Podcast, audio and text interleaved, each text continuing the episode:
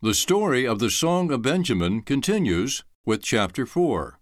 Green Tree High's graduation ceremony was held at 7 p.m. on May 27th.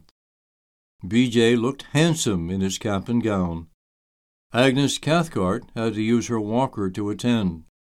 At 79, Agnes was plagued with the ailments of the elderly, but she vowed that she would be there. Her brother Ralph was gone, and she was the last of her older generation. The Cathcarts and related families were very well represented. Agnes was surrounded by cousins, nieces, nephews, and their children. The day was bright, they had feared that rain would drive the people into the auditorium, but the sun had come out, and the event was held at the football stadium. When BJ walked across the stage to receive his diploma, everyone cheered and clapped their hands. Thanks to Pastor Don Fitzsimmons at Trinity Church and the influence he had in BJ's life, BJ had applied and was accepted to Indiana Wesleyan University in Marion, Indiana. As an in state student, it would be more affordable. He had applied for scholarships and received a partial one that would help him go through the program. But he would also work on campus part time to help pay his way. He planned to complete a bachelor's degree in biblical studies. He wanted to be a minister. In the summer of his junior year, he came home from college, and he brought Elizabeth Ann Atkinson with him to meet Agnes and share a special announcement. They had already told Elizabeth's parents. His bride to be was tall at five feet nine inches, and her long black hair framed a face with warm brown eyes, dimpled cheeks, and a smile that could stop a train. Elizabeth was gorgeous and very much in love with Ben. Everyone else might think of him as BJ, but he had become Ben to his future wife. BJ and Elizabeth would be married in mid June after graduating next year. Elizabeth played the piano, flute, clarinet, and a passable violin. She planned a career as a school music teacher. BJ would begin seminary at Trinity Evangelical Divinity School in Deerfield, Illinois. He had received an early scholarship notification. The award would go a long way towards helping him complete his dream. Agnes was overwhelmed with such good news. She chose to withhold her own news. Agnes liked Elizabeth the moment she saw her. After they spent the day together, she knew she could love this young woman. The good Lord had brought another wonderful person into her life. Agnes's one regret was that she might not have so much time to spend getting to know Elizabeth. Elizabeth had grown up helping her mother in the kitchen, just as BJ had helped Agnes when she was at home. They put together a meal of chicken, salad, peas, and a delicious loaf of Italian bread that they had brought. They insisted that Agnes sit and talk to them while they worked. Then the three of them enjoyed dinner together. That evening, Elizabeth had the guest room, while BJ enjoyed being back in his old room. The following day, BJ took Elizabeth to the bus station, where she took a bus home to Champaign, Illinois. She had a summer job, waiting at her father's restaurant. She would wait tables, fill in at the register, and wash dishes when necessary. BJ had a summer job at Hanson's lumber yard and hardware, stocking shelves, making deliveries, and filling in for full time employees during vacations. He had also been invited to do some lay preaching at Trinity Church, and that would give him some valuable preparation for his future career. He proved to be an excellent speaker, and Agnes beamed at the nice comments folks made about his messages. Summer slipped away all too quickly, and B.J. said his goodbyes to his grandmother.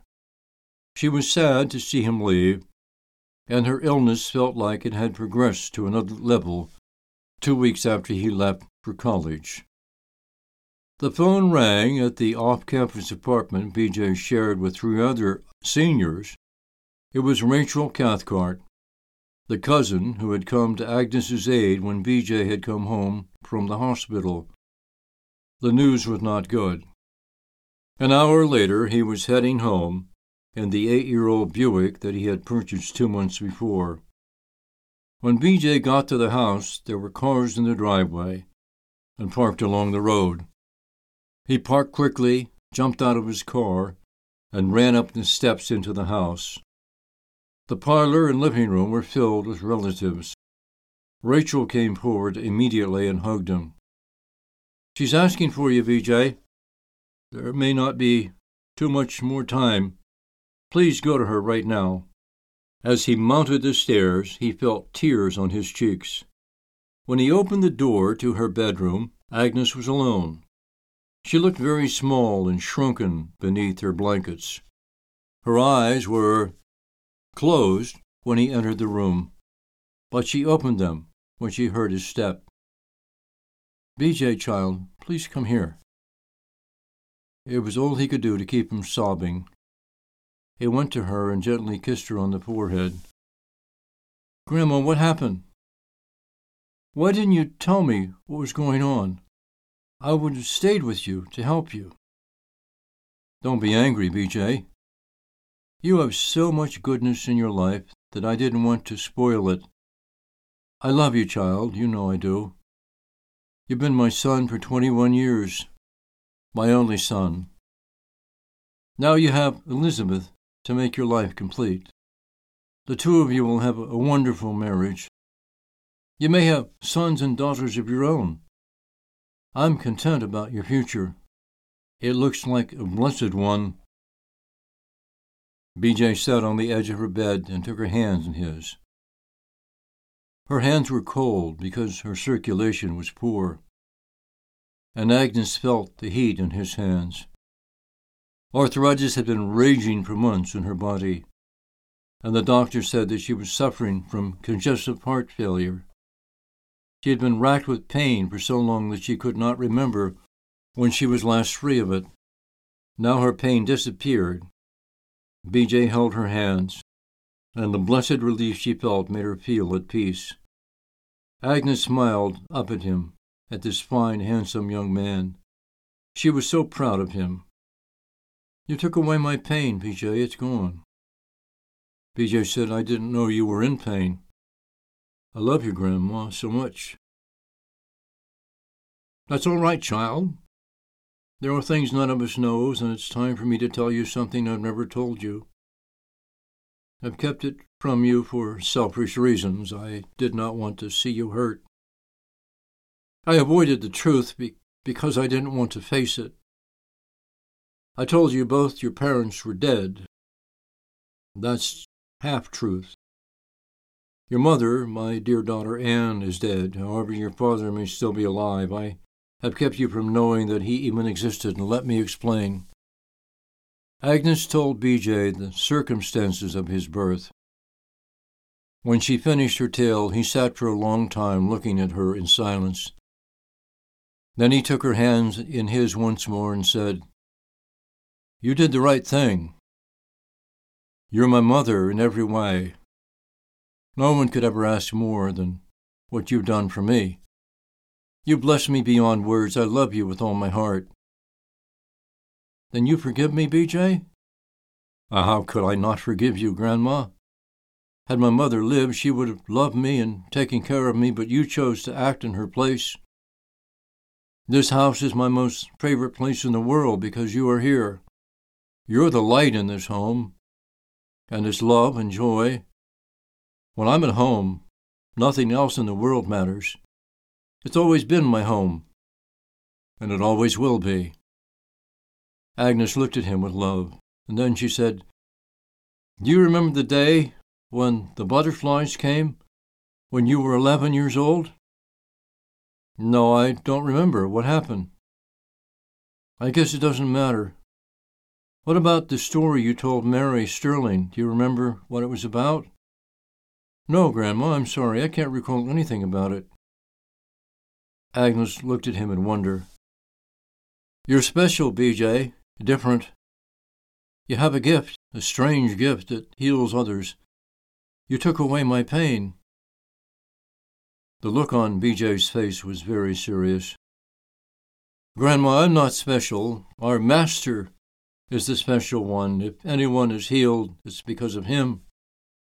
Agnes smiled. You're becoming a minister to serve him and others, too. Yes, I feel called to do so. The pain in this world is frightening. He's the only one who can relieve it. I will serve him as long as I have breath. I love you so much. Tears were on his cheeks. I'm certain of his love, just as I am certain of yours. He has prepared a place for us, for you and I, and I wonder if it will look like this. I think He might give us our heart's desire when it is good and pure. Whatever it looks like, it will be perfect. I know this in my spirit. I will see you there. I. BJ began to cry. Agnes comforted him.